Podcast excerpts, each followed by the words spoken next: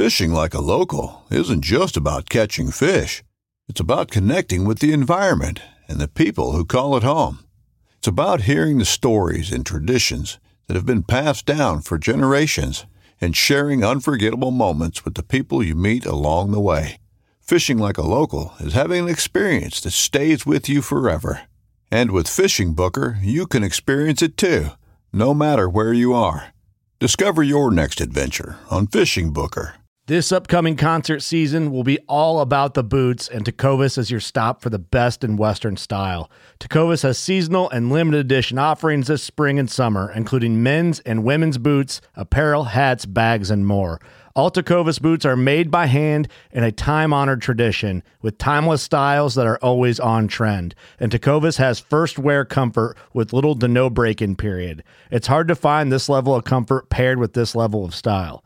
Stop by your local Tecova store, have a complimentary drink or two, that's WCB style, and shop new styles. The smell of fresh leather and friendly staff are at your service. Many stores even have leather custom branding to make your boots truly personalized. And with regular live music and events, there's no in store experience like it. If you can't make it into a store, just visit tecovas.com. That's T E C O V A S.com. They offer free shipping on all boots, as well as free returns and exchanges, and ship right to your door. Go to tecovas.com and find your new favorite pair of boots today.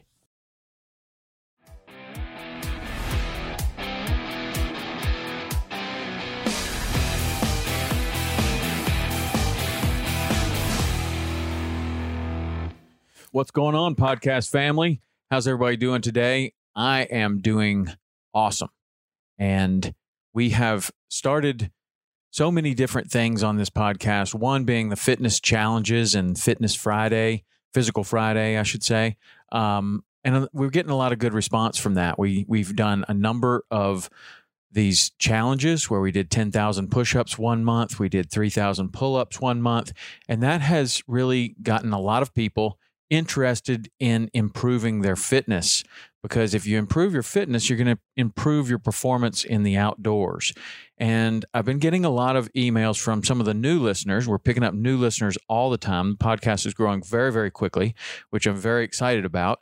And some of the emails that I've been getting from some of the new listeners are kind of associated with how do you start this road to fitness. Like some of the things that you're talking about 10,000 push ups in a month, there's no possible way that I'm ready for that.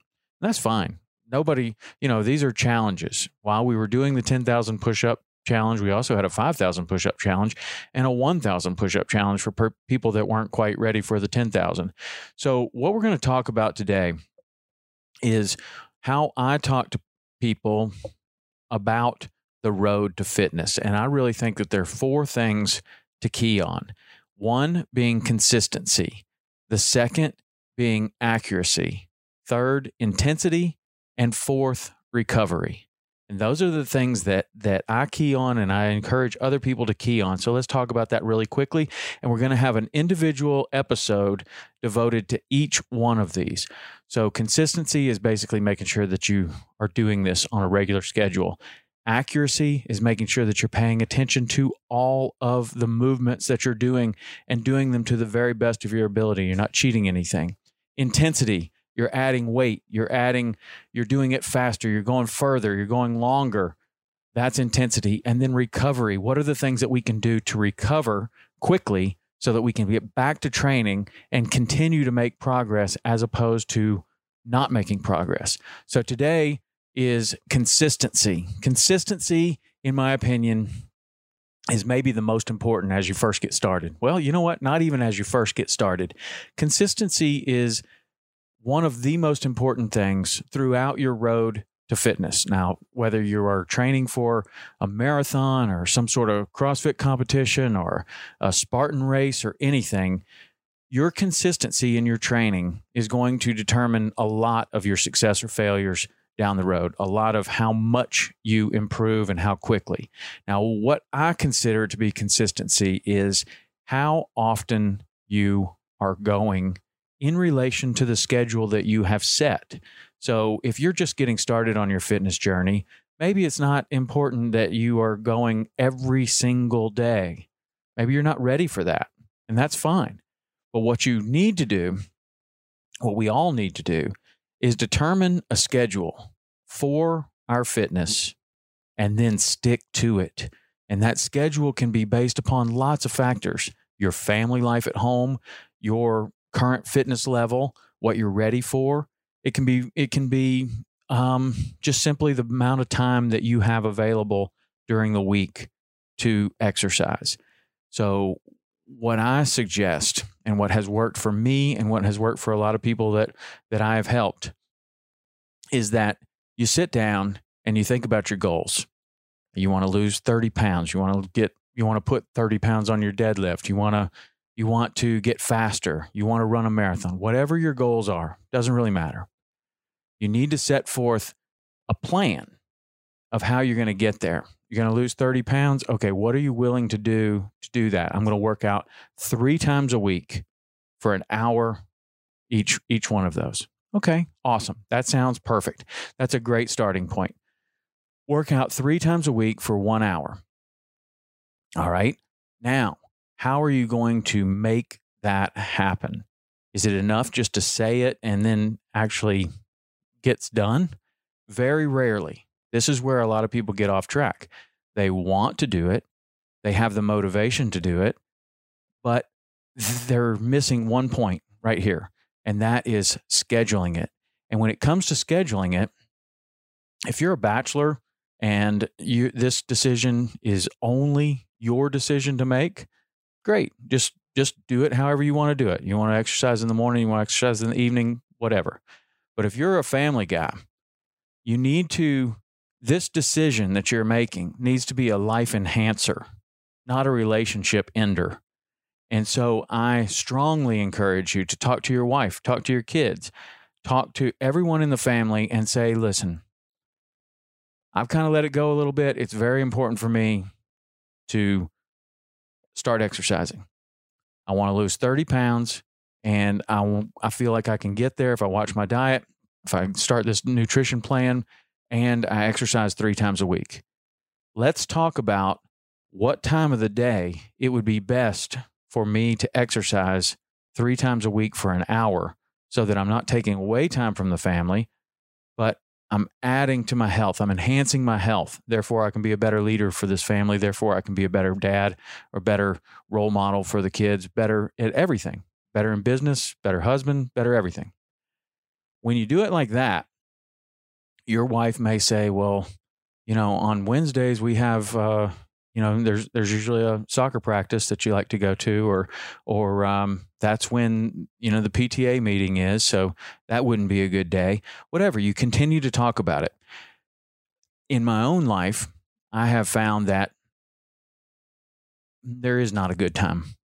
There's not a good time at all. Every afternoon is full of activities when you have little kids my kids today's my son's 21st birthday so don't have little kids anymore but at one point, you know, when you're trying to do this, it's it's tough to find the time to exercise. So what I did was to create the time, to bring to create the time by exercising early in the morning. So if I'm leaving the dock at five, I was getting up at three thirty and exercising because that was my time. And if I didn't do it in the morning, it was not going to get done.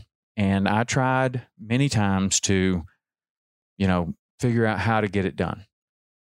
Going at 3:30 is kind of extreme. I don't really suggest that, but the point is if that's the only time that you have to get it in, then that's when you do it. When you do it in the morning, no one else is up. You're not taking away time from the family. That's your time. You can do it. Now, you could also say, I'm fine with putting the kids to bed and then exercising. And if that works with you and your wife's schedule, awesome. But that's a huge part of this is to find a time where you're going to enhance your life, not end your relationship. So that's one. Another thing to do to make it, uh, to become more consistent or completely consistent with your goals is to make it fun.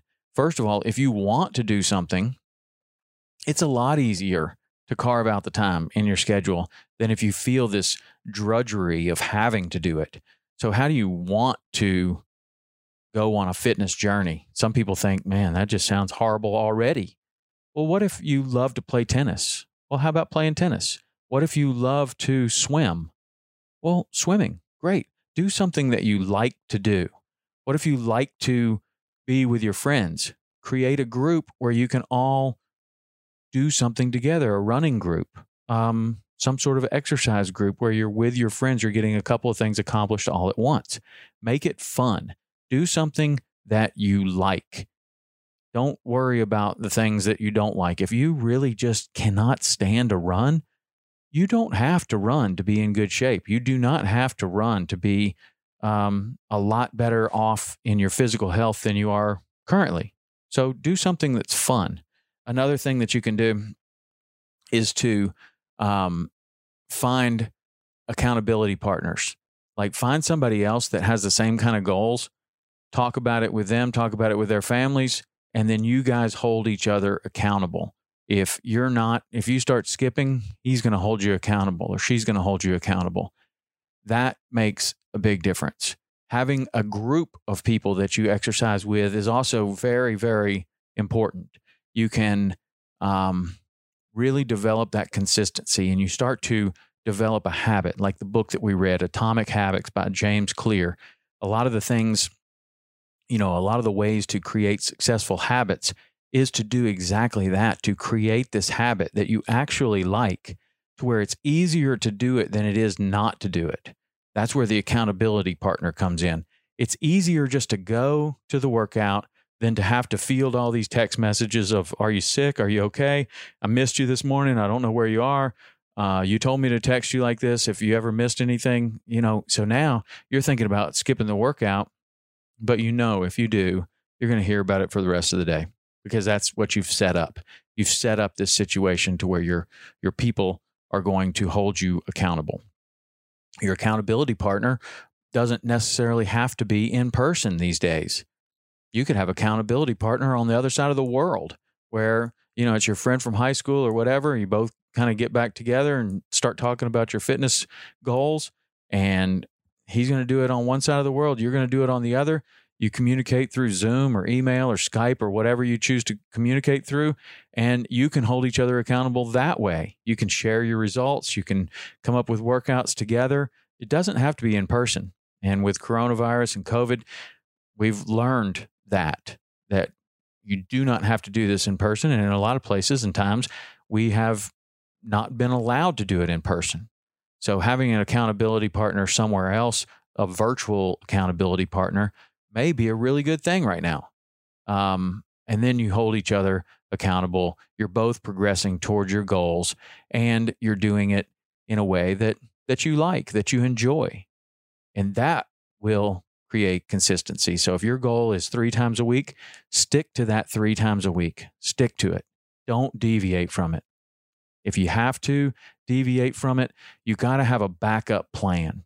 We've talked a number of times about a deck of cards workout. A deck of cards workout is very, very simple. You can go back to, we'll put it in the show notes about the different decks of cards work workouts. And all you need is a deck of cards. You make one suit push ups, one sit ups, one squats, and one uh, burpees or something like that.